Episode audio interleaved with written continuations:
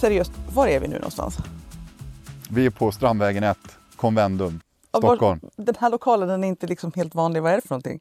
Var sitter Det vi? nej men det är, eh, det är Ashpor Nouri som eh, var, eh, vi är barndomsvänner. Mm. Eh, så jag är halviranier och han är heliranier, uppväxt i Sverige delvis självklart i stora delar av sitt liv. Eh, vi, eh, han eh, startade ett bolag som heter At Night Management som var en musikproducent och eh, hjälpte artister att lyckas. Så vi sitter i en ganska häftig studio här på Strandvägen 1, Convendum. Vad har hänt här inne förut? Eh, ja, men det har varit allt från biovisningar till, eh, till poddstudios till annat. Vad, eh, du har hållit på med eh, investeringar och entreprenör under väldigt lång tid. Vad har du gjort för någonting tidigare? Ja, men jag hade lite flax. Jag är 45 år gammal idag eh, och eh, när jag var i 20-årsåldern så började jag jobba för ett bolag som heter Academic Work som hade en otrolig framgångssaga. Eh, de flesta bemanningsbolag hyrde ut personal på heltid. Academic Work eh, hjälpte till på deltid med studenter från universitet och högskolor. Och då fick jag den lyxen att eh, dels jobba där men också köpa en del av bolaget väldigt tidigt. Eh, så jag investerade en slant, eh, 97 000 kronor eh, för att vara exakt. Och eh, Mycket pengar då? Ja, mycket pengar då. Mycket pengar då också. Mm, jo, det är väl Så- 25 år gammal första men, investering. ja, men mycket risk var det. Eh, jag gillar att ta risk. Eh, så jobbade jag där åtta år operativt. Bolaget gick från 20 miljoner i omsättning till 2,5 miljard i Mm. omsättning med 10% på sista raden. Mm. Otrolig resa. Eh, åtta år senare startade jag eget, eh, ett IT-konsultbolag Mm. eh, som var väldigt serviceinriktat och försäljningsinriktat. Eh, och det startade jag tillsammans med min tvillingbror. Mm. Så byggde vi det eh, under 13 års tid till 250 miljoner i omsättning som mest. Mm. Och sen sålde vi eh, den, vår del för tre år sedan. Men i takt med att bolaget Academic Work gick bra och man fick loss lite pengar så började jag investera. Så Mm. jag har varit aktiv ängelinvesterare i 15 år. Mm. Ehm, och ehm, tycker det är kul. Tycker det är viktigt.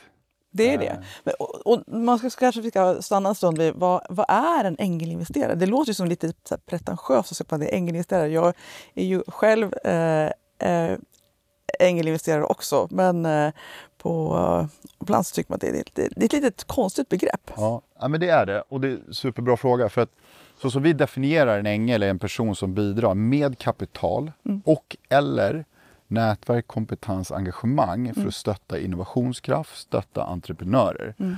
Och jag vågar påstå att den gruppen änglar då som vi kallar dem är helt avgörande för vår tillväxt, eh, våra jobbtillfällen, skatter, alltihopa. Eh, så att, så att, men, de glöms bort och det är inte så många som vet vilka de är ens. För många av dem vill inte synas.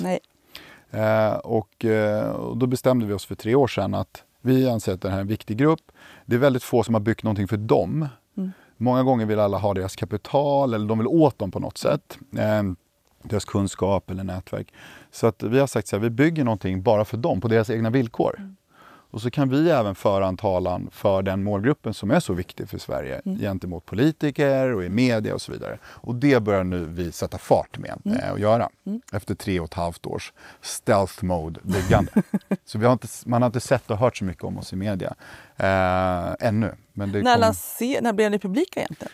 vi gick ut egentligen, vi hade en stor gala. Vi tyckte vi saknades en investeringsgala i, i Norden. Det Mm. fanns inte någon ehm, som byggde en gala bara för den här målgruppen. Mm.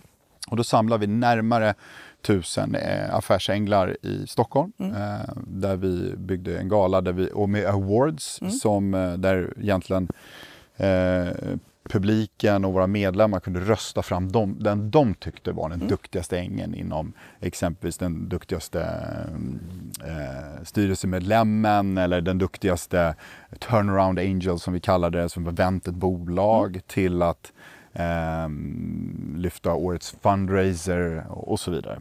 Så det var helt community-based voting. Eh, vi är helt oberoende. Vi ägs inte av en bank, vi ägs inte av en VC eller liknande. Utan vi är ett 40-tal änglar som äger Nordic Angels. Och det är inte heller någon organisation som har någon dagordning bakom det behöver inte vara fel, men det är, det, det är helt eh, oberoende. Ja, Det, ja. är- det är en Och stor får- styrka. Och, och, och mycket av det vi har gjort eh, bygger vi för att vi tycker det behövs. Mm. Och med ambitionen att vissa delar tjänar vi pengar på, vissa delar ger vi bort. Mm. Eh, så vi har byggt en eh, social media eh, mediaplattform för eh, målgruppen som en LinkedIn för änglar Mm. och deras behov. Mm. Eh, där de kan dela, det är en kommunikationsplattform Mm. Eh, som är en invite-only Mm. plattform. Eh, och det är inte vi som bestämmer vilka som får komma in utan det är medlemmarna själva som bestämmer. Mm. Eh, jag får ibland frågan, eh, what's the catch? Mm. Varför gör ni det här? Vad är egentligen anledningen? Och eh, vi brukar säga there is no catch utan alla tjänar på att hjälpa varandra. Mm. Eh, våra medlemmar vinner, samhället vinner, vi vinner, Mm. everybody wins. Och det tycker jag är, det är väldigt stimulerande. Och det är ju egentligen det alltså, grundläggande mindsetet som fanns i, eh, i, eh, i San Francisco och runt omkring där från början. Att eh, om du hjälper mig så hjälper jag någon annan. Och vet att det systemet funkar. Och ni digitaliserar ju det systemet som jag ser det. Så det är ju en otrolig eh, tillgång. För det har ju varit eh, affärsänglar fanns ju knappt i Sverige för som, 25 år sedan. Utan det är ju, jag brukar säga att det behövdes lite människor som blev lite smårika som faktiskt kunde investera i annat. Ehm, och eh, det finns ju också ett lärande som människor behöver. För bara för att man är en bra entreprenör behöver inte det betyda att man är en bra affärsängel. Nej, så är det. Så är det. Ehm, Jag tror det var Maud Olofsson, eh, jag citerar Maria Ranka också, hon, eh, hon sa att eh, Sverige behöver mer rika eh, fastrar och farbröder. Mm. Om det var på Mm. 80-tal, 90-tal, det var nog faktiskt tidigt 2000-tal. tidigt 2000-tal. Ja, ja. Det var Eh, efter dotcom-kraschen. du märker hur eh, involverad jag är nej, men det, det var verkligen, och Man kan ju se de faserna. Efter dotcom-kraschen där vid 2000, då, då, då dog ju alla investeringar. Sen började det komma igång igen eh, lite längre in på 2004, 2005 igen. Eh, och då var det ju, alltså utan de affärsänglarna som kunde plocka upp bra idéer så hade ju inte, det är många av våra storföretag och miljardföretag idag som aldrig hade hänt. Så är det. Mm. Så är det. Och jag tror att det, det är det en målgrupp som jag, tillbaka till det, är, eh, den är lite tagen för givet också. Mm. Och det är väl någonting jag brinner för eh, passionerat. Att, eh, jag skrev en LinkedIn-post någon gång om Sver- det svenska tennisundret. Mm. Där vi hade eh, topp 100 i världen. På här sidan så hade vi 15 spelare ish. Mm. Eh, och eh, efter Björn Borg är eran. Och, eh, och sen helt plötsligt börjar man ta det för givet och idag är jag bästa svensk 159. Mm. Eh, det vill säga vi tror att vi kan liksom spotta ut oss unicorns till höger och vänster. Men de behöver hjälp, de behöver stöd, de behöver privat kapital Mm. eh, för att lyckas. Mm. Och kunskap också. Mm. Men även nätverk när de ska ut i världen. Och vår tes är väl att kapitalet finns i Sverige. Mm. Eh, entreprenörskapet finns i Sverige. Men det finns ingen som samordnar det. Nej. Och det är ett liksom det är eh, ett issue. Så det blir ju rea i Sverige idag. Liksom, kronan är svag och eh, eh, det kommer utländska investerare. Mm. Men kapitalet finns här. Mm. Så det behövs inte. Nej. Sen kanske kom, bolag kommer till när de ska expandera i USA Mm. eller liknande. Då kan det vara bra med liksom, amerikanska VCs eller vad det nu må vara. Men vi klarar oss mycket längre än vad vi tror. som medinvesterare så att de inte liksom bara köper hela bolagen. Det Exakt. det är, man tycker att det är viktigt att det växer någonting i Sverige. Precis. Eh, Företagen klarar sig alltid. Men för aktiebolaget Sverige så är det bra om de fortfarande har en, en stor fot kvar som fotfäste här. Ja, Liksom. annars är det brain drain, vi, Mm. vi har utflyttning. Alltså, så det, det blir ett problem eh, om vi för, får för starka externa in, internationella ägare utanför Sverige, tror jag. Och en viktig sak att komma ihåg när det gäller affärsänglar det är att de faktiskt investerar sitt eget kapital. Det tycker jag är en viktig, eh, så många, viktig skillnad mellan, mellan VC och affärsänglar. Eh, sen kan affärsänglar investera tillsammans. Mm. Eh, men det är en annan sak. Men det är alltid det egna kapitalet. Man håller inte på med någon annans pengar. Så är det. Eh, och det är ju helt, eh, ja, helt fundamentalt för den modellen. Och, eh, det är många som, som eh, sammanblandar den typen av riskkapital. Ja. Och det där är ju olika som personer. Vissa tycker det är skitjobbigt att hantera andras pengar. Mm. Medan det är mycket mer bekvämare att hantera sitt egna kapital. Mm. Men jag tror att eh, som ängel, eh, som är ett, det är väldigt få människor som titulerar sig själva som änglar. Mm. Men eh, jag tror att de kommer med så mycket mer till bordet. Mm. De har oftast en resa själva som entreprenörer. Mm. Eh, de kan bidra med liksom, otroligt mycket mer eh, i form av nätverk och annat. Så jag tror att värdet av änglar är så enormt viktiga för eh, bolagen. Och vår bedömning är att det finns 100 000 änglar i Sverige. Oj, 100 000? Om du kategoriserar ja. dem så styrelseledamöter, mm. ordföranden, advisors, eh, du har liksom high net worth individuals, mm. family offices. Vi kallar ju även de som representerar VC-fonderna för änglar. Mm. Så om man tittar på vår medlemsbas, som vi är tusen medlemmar idag, då är det så att jag skulle uppskatta att kanske 15-20% representerar VC-fonder. Mm.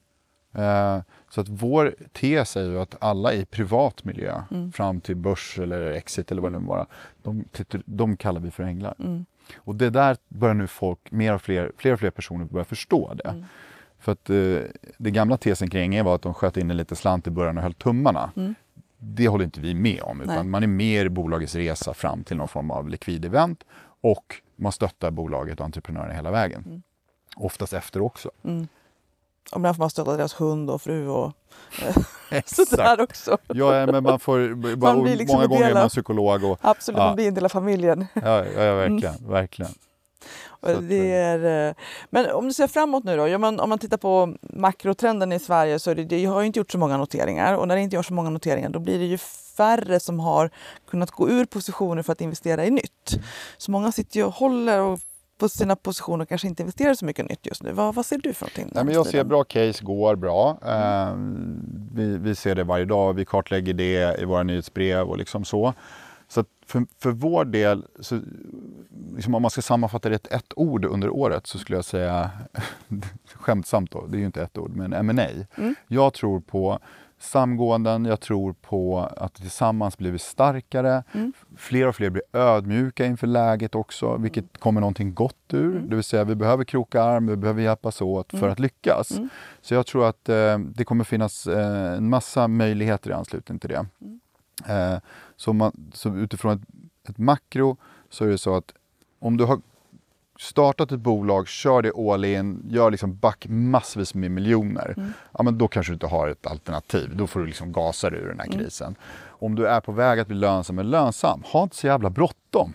Ta det lite lugnt. Så här. Det, du vet, våra föregångsbolag, alltså våra framgångsbolag som mm. är tillbaka i tiden, de har inte haft så jävla bråttom. Vi har haft så en otrolig tid där allting ska vara så jävla stressigt, du ska tjäna pengar snabbt, du ska bygga skala extremt. Liksom. Jag tror så här, liksom, är du lönsam eller på gränsen, men håll ut lite grann. Mm. Det kommer bättre tider. Mm. Alltså, jag är en evig optimist där. det också. Men det var väl också drivet utav att eh, man vill liksom upp på nästa runda och det var därför som också att alltså, en del VC-bolag och en del pensionsfonder ville att värdet skulle öka för det gjorde att eh, bonusarna trillade in åt rätt håll. Och det var ett otroligt osunt eh, sätt att titta på eh, startup-investeringar. Så är det. Eh, men, eh, så att jag, jag, jag håller med dig där. Det är nog ha lite mm, försök hålla ut uh, och hitta lönsamheten ja, i affären. Och, liksom. och, och, är det lite ljusningar då tror jag liksom, kommer, vi kommer se massvis med IPOs. Uh, vi kommer se massvis med sammanslagningar. Ja. Uh, så att det, och jag tror att som entreprenör så är det skitjobbigt. Alltså, det är det roligaste helvetet man kan hålla på med. Så att jag tror att och har du kört i tio år och du har varit på väg och sett det här likvideventet så ja. får efter corona och allting så ah, men jag, jag, måste köra några år till. Den är ja. tuff den motivationen. Ja, det det. Och sen tror jag liksom när det börjar ljusna lite då kommer man att se mycket rörelse. Jag brukar säga att, att, eh, eller brukar säga att entreprenörskap har liksom någon sorts treårskris och en sjuårskris. Efter treårskrisen då, det är den här när det tar slut på att man har pumpande adrenalin hela tiden att förverkliga sin idé. Då, då måste man hitta något nytt eh, sätt att arbeta på. Så efter sju år då måste man hitta det här att ett förhållningssätt till att ja, men det gick kanske inte så där lysande bra som det skulle ha gått och eh, min kompis den och den har gjort en exit och gått jättebra så börjar man jämföra sig med andra istället för att tro på att det man faktiskt har, att det kanske, det kanske behöver tre år till och det behöver inte vara dåligt. Nej, nej. Alltså, tiden är en viktig faktor. Mm, mm. Jag vet att när jag sålde mitt bolag efter 13 år, mm. då sa en av våra styrelseledamöter, mm. så här, han bara, det är för tidigt. Mm. Jag bara, med 13 år? Det är, alltså, det är 13 år. Han bara, men jag har kört mitt bolag i 30. Ja. Och det är klart att, men det beror på också vad du drivs av. Vissa drivs för att maximera vinst eller vänta på det här liksom, skattkistan borta i regnbågen slut. Jag, liksom för mig, jag är passionsdriven, jag är lustdriven. Jag vill driva saker och ting som skapar mycket värden för andra och självklart jag tjänar en slant på det också. Men jag tycker för mig är det viktigt att så här, ja, men, logiskt sett så kanske jag skulle varit kvar i någon annan organisation. Men för mig är det så, jag vill bygga nya grejer. Och det är exakt det elementet jag är i idag. Där vi kommer med ny innovation, vi får vi liksom, ta galan som ett exempel. Vi har byggt en, eh, vi har lagt otroliga resurser på att bygga vår sociala medieplattform. Eh, vi, eh, vi startar nya bolag. För tre veckor sedan startade jag tillsammans med våra, min partner, vi startade tre nya bolag. Mm. Så att vi är, liksom, vi är sex, sju bolag i vår koncern nu. Mm. Där alla gör lite olika saker men som ingen har gjort tidigare. Mm. Det älskar jag. Alltså det finns inget roligare på jordklotet. Och det tror jag också du och jag då som affärsänglar är ju att när du investerar i ett bolag då tvingas du lära dig Mm. och du lär dig nya saker. Mm. Alltså, du har stoppat in kapitalet och då vill du på något sätt säga, jag vill förstå det här bättre eller liknande. Och så får jag energi av entreprenören eller ny input. Mm. Bästa av alla världar. Och framförallt, det är mycket roligare när det går bra. 2023 var tufft för många men eh, jag Där har man lärt sig en del om nya saker, om hur man gör mycket bryggfinansieringar och när man måste ansöka om konkurser och andra saker. Men man lär sig av det också. Ja, Så är det. Men du, om du skulle ge något eh, råd, eh, Mm. eller så här, de saker som du bör tänka på, det här ska entreprenörer eller så här affärsänglar, andra affärsänglar tänka på. Ja, nej, men liksom, då kan man gå tillbaka till sina egna läxor man har lärt sig. Eh, det är väl någonstans att du måste vara beredd på att kunna göra... Om du tittar på... Jag brukar ställa frågan. Om du som investerare tittar på 10 case och investerar i 3. Mm. Ja, och så säger du så här, om du hade tittat på 100 case, Mm. hade du investerat i de tre då? Mm. Förmodligen inte. Så det gör ju att det it's a numbers game. Mm. Du måste träffa jävligt mycket bolag. Ehm, så det, det måste man, man blir lätt förälskad när man tittar på case. Eh, det lärde man sig tidigt som ängelinvesterare. Eh, man blir trigger happy och framförallt om man har lite torrt eh, krut i kistan då blir man liksom lite sugen att hjälpa till. Eh, sen måste man ladda för follow-ons. Mm. Eh, så att man liksom inte maxar sin första investering utan man kan göra en titthåll kikhålsinvestering, Mm. gå in och sen funkar det bra, blir det här som man har tänkt sig och så vidare. Ja, då kan man vara med och följa på. Mm. För att annars blir du dilutad så in i helsike. Det vill säga utspädd när nya pengar kommer in. Det jag också har eh, någonstans insett är att eh, kan man vara eh, Ofta som nybakad ängelinvesterare så vill man gå in och förändra världen tillsammans med entreprenören. Mm.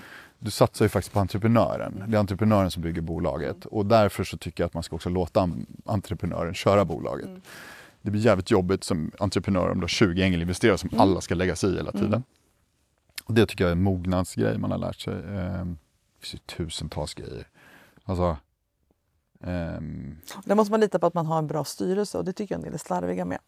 Eh, för att styrelsen måste vara de som har mandatet att eh, liksom, gå in och börja krafsa i någonting när det kanske går, inte går så bra.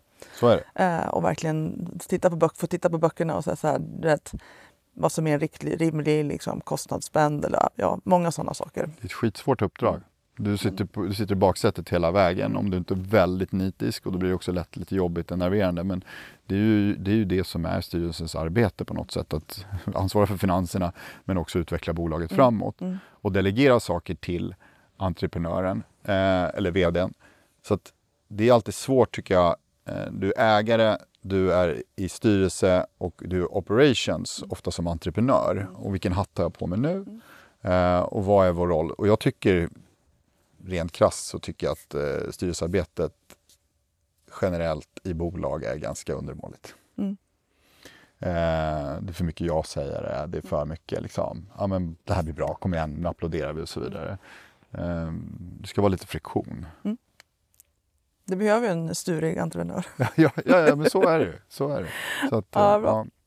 ja. Eh, vi, vi, man ska inte göra reklam för grejer, men vi Det får ju, man. Patrik blir ängel är ju vår nya podd vi släpper med Patrik som är en det är ett underhållande format för att lära sig investera Mm. i privata bolag. Så Patrik är en helt vanlig man av folket. Eh, han har ett stort hjärta, han är smart men han kan ingenting om investeringar. Mm. Så vi har spelat in 30 avsnitt med Sveriges duktigaste affärsänglar som ska lära Patrik att Mm. investera.